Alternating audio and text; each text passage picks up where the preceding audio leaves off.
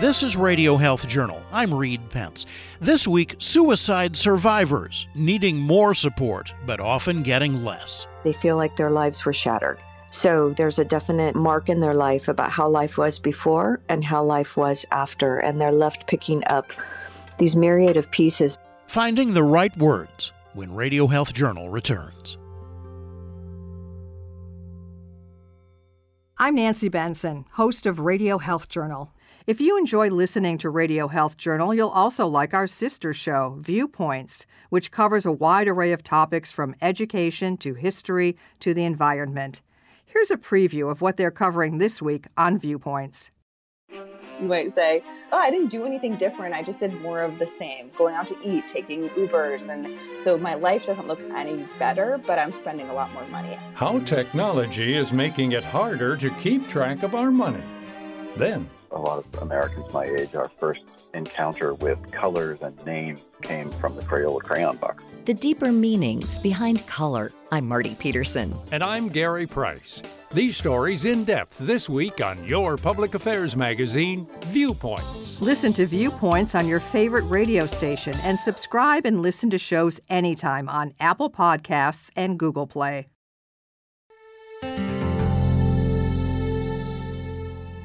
When we think of the major causes of death in the United States, we usually think of heart disease and cancer first. Accidents, strokes, Alzheimer's disease, diabetes, and the flu are on the top 10 list too. And so is suicide. In 2017, more than 47,000 Americans died by suicide, a rate that's increased by 33% over the last 20 years. Slightly more than half of all cases involve a firearm. In fact, about 60% of all gun deaths in the United States are suicides.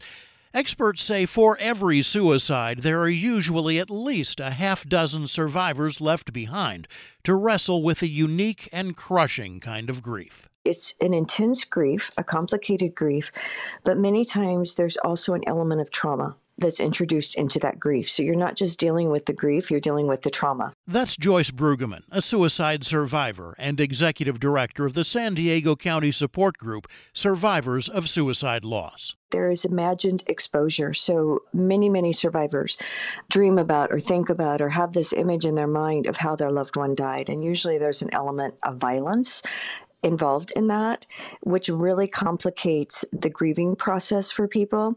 And so, those six to 10 people, which they think is a very conservative estimate, are deeply impacted. And what I mean by deeply impacted, it's been proven that those who are left behind carry higher rates of drug and alcohol issues, mental health issues, and an increased risk for suicide themselves if they do not get plugged into effective postvention services. And to help work through that very unique and very complicated grief that has now, the best way I've heard it described by survivors, they feel like their lives were shattered. So there's a definite mark in their life about how life was before and how life was after, and they're left picking up these myriad of pieces. Suicide bereavement was associated with the highest risk of suicidal thoughts and behaviors compared to any other cause of death, including accidental overdoses or death from HIV or Alzheimer's. That the biggest risk for suicidality among the bereaved was when the bereavement was due to suicide. Dr. Holly Prigerson is co director of the Center for Research on End of Life Care, professor of geriatrics, and professor of sociology and medicine at the Weill Cornell Medical College. And it kind of leads to the questions of, will I do this? Will I be sort of compelled to do the same thing as the person that I loved who killed themselves? Suicide is associated with more stigma and greater social isolation. And a lot of people who kill themselves in their minds, they felt like they were a burden to others and that they were bringing pain and suffering into the lives of people that they loved and that it was painful for them to carry on. And I think that makes the bereavement adjustment a lot more complicated because the surviving family member struggles with things that they could have done or should have done or wanted to do and never did, or just guilt and regret about rehearsing in their mind what they could have done to prevent what happened. That's probably the biggest factor making survivor grief so different and so difficult to navigate. Bruggeman says guilt is nearly universal. One reason that they struggle is because we do talk about suicide as being preventable, and I do believe that suicide is preventable, but not every suicide is preventable. And so survivors begin to ask those questions if only I had, I should have been able to do this. And they spend a lot of time in that wrestling.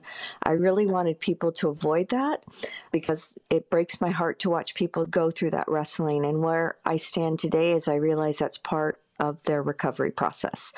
They have to wrestle with that.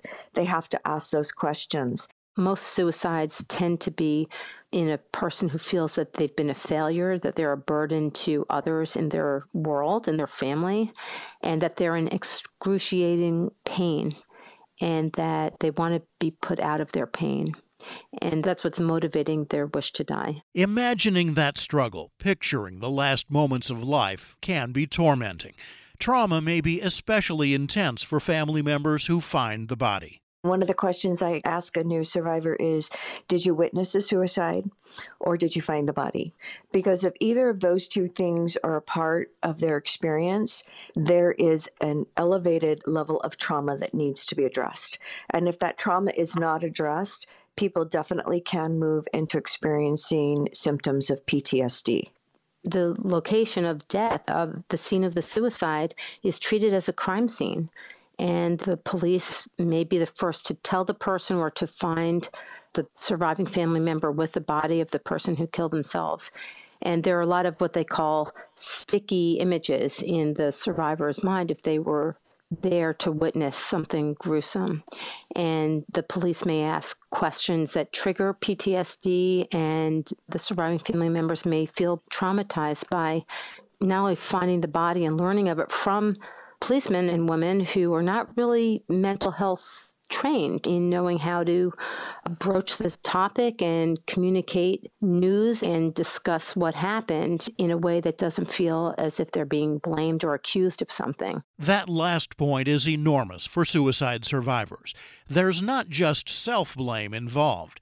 Prigerson says suicide survivors often feel like the whole world is blaming them there is stigma associated with suicide that doesn't come from, say, a death by cancer or from a heart attack, that there's an implicit blame that might be the surviving family member may feel that others are blaming them or that they should have or could have done more to prevent it. Certain religions consider it a sin. So there are a lot of social influences that make suicide a more complicated bereavement adjustment than death from natural causes. Survivors may also try to bottle up the fact that they're angry at their loved one, sometimes exceptionally angry.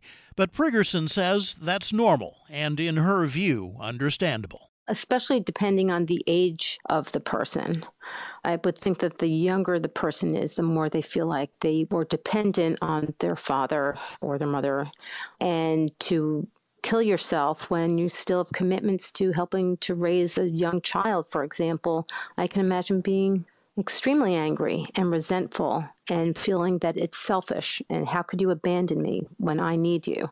Anger, it ties very closely with guilt. So you're left with these conflicting emotions. So you're grieving the person who left and they played a part in their death. And so the anger is front and center for a lot of people, not for everybody. Sometimes they turn that anger inward. If they turn the anger inward, that's when they beat themselves up with guilt.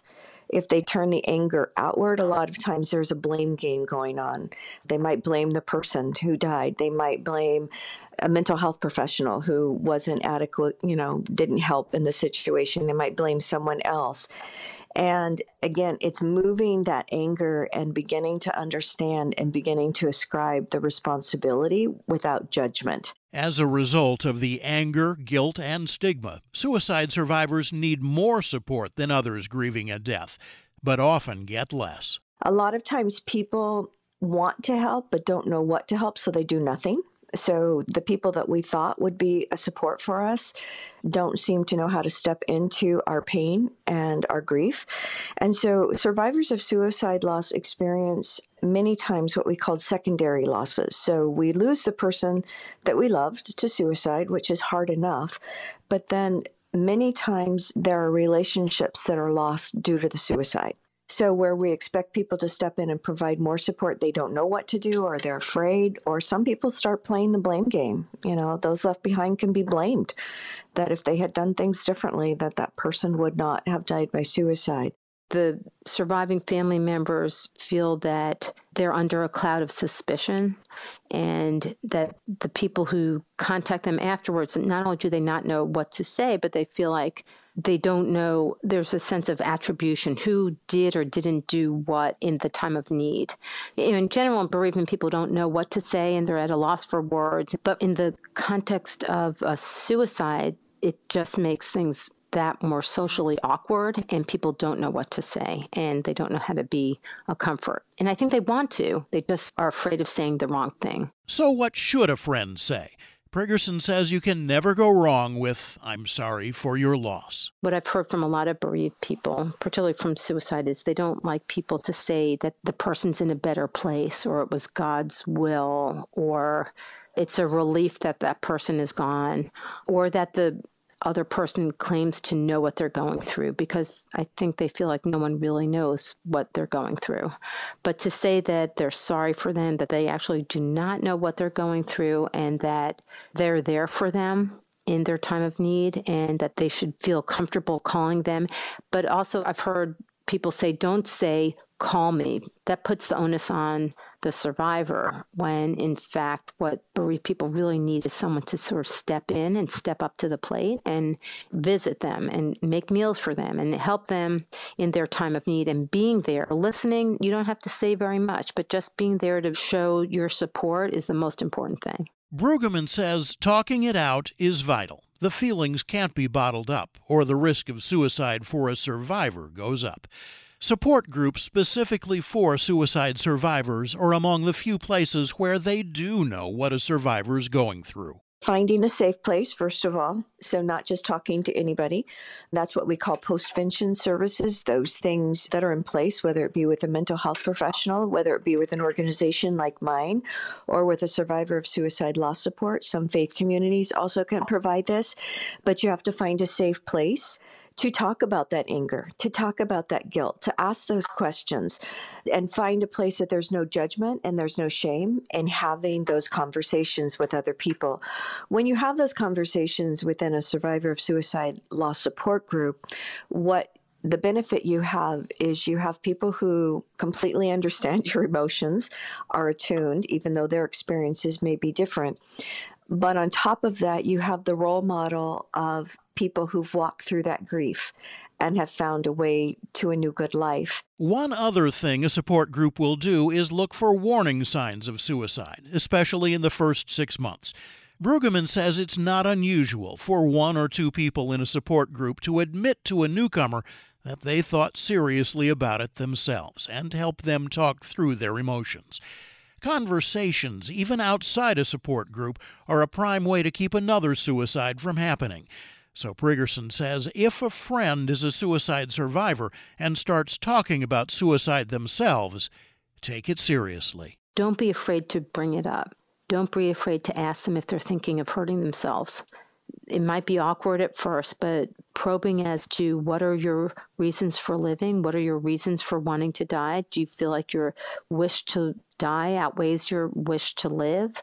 Do you have a plan? Prigerson and Bruggeman say not to fear that that kind of talk will encourage someone to attempt suicide. It won't, but it could prevent it. Suicide hotlines can also get people in touch with help. And it's important enough that the FCC has proposed a nationwide three digit suicide and mental health crisis hotline with the number 988. Until that happens, the national hotline number is 800 273 TALK. That's 800 273 TALK, or online at suicidepreventionlifeline.org. Bruggeman's group, Survivors of Suicide Loss, can help refer you to your local suicide survivor support group. They're at soslsd.org. You can find out more resources on our website, radiohealthjournal.org. I'm Reed Pence. About 27 million people in the United States have chronic obstructive pulmonary disease, or COPD. COPD is treatable, yet half of flare ups are never reported to physicians, suggesting that patients are not seeking appropriate care. There are 1.2 million COPD hospital admissions each year, and one in four patients hospitalized for COPD flare up die within a year. Dr. David Menino is a respiratory medical expert at GSK. It is important to act before COPD progresses. Flare up should be treated early on before the condition worsens. Having one COPD flare up increases the risk of having another, and studies have shown each flare up can cause more lung damage. You don't have to settle with symptoms that interfere with your daily routine. If you continue to experience COPD symptoms, speak with your doctor about what more can be done to manage them. Dr. Menino says studies demonstrate that early treatment brings improvement in lung function, breathlessness, and quality of life. Find out more at copd.com. It's National Alzheimer's Disease Awareness Month, as well as National Family Caregivers Month. The two go together since there are more than 16 million families and friends in the U.S. caring for someone with Alzheimer's. According to the Alzheimer's Association, four out of five caregivers say they'd like more support in providing care, especially from their families, yet 39% haven't engaged others in caregiving tasks. Ruth Drew, Director of Information and Support Services for the Alzheimer's Association, has suggestions on ways to help. Make a standing appointment to give the caregiver a break so they can run errands or go to a support group. Caregivers often feel isolated or alone, so check in with a phone call or stop by for a visit. And when you offer support, be specific. Say, I'm going to the store. What do you need? rather than call me if you need anything. People overwhelmingly agree caregiving for someone with Alzheimer's should be a group effort. Find more tips and resources for caregivers at alz.org. This month is Movember, a time for men to think about their prostate health. But it's not just prostate cancer. Far more men are affected with a non cancerous prostate condition, benign prostatic hyperplasia, or BPH. It's an enlargement of the prostate that gets worse as men age, often blocking the urethra, producing bothersome urinary symptoms, and interrupting sleep. Dr. David Sussman of New Jersey Urology and paid consultant for Urolift believes men should know their treatment options. Relief through medication can be inadequate and temporary, with significant side effects such as dizziness, loss of libido, and erectile dysfunction. Now there are new options such as the Urolift system, a minimally invasive outpatient procedure for BPH that in the pivotal FDA study did not cause new sustained erectile dysfunction and offers rapid relief and recovery. Common side effects are mild to moderate and typically resolve in two to four weeks. Results may vary. Visit Urolift.com today to find a urologist near you and see if the Urolift system procedure is right for you. Thank you for listening to Radio Health Journal, a production of MediaTracks Communications. If you enjoyed this broadcast, please support our show by subscribing, sharing it with a friend, and leaving a review on Apple Podcasts. You can find more Radio Health Journal stories about health, science, and technology on Apple Podcasts, Google Play, Spotify, and RadioHealthJournal.net. Also, follow us on Instagram and Twitter at Radio Health Journal. Coming up next week on Radio Health Journal. It's all being promulgated as a sort of an easy way to pay off your student loan. People need to understand what we know and don't know and what all is involved. The underappreciated risks of egg donation. Then the changing face of HIV. Today it's a treatable chronic disease, but it hasn't gone away. People will say, Oh, I didn't think that was the problem anymore. We still have HIV. I didn't know that was around because it really has dropped off the radar. All that and more on Radio Health Journal.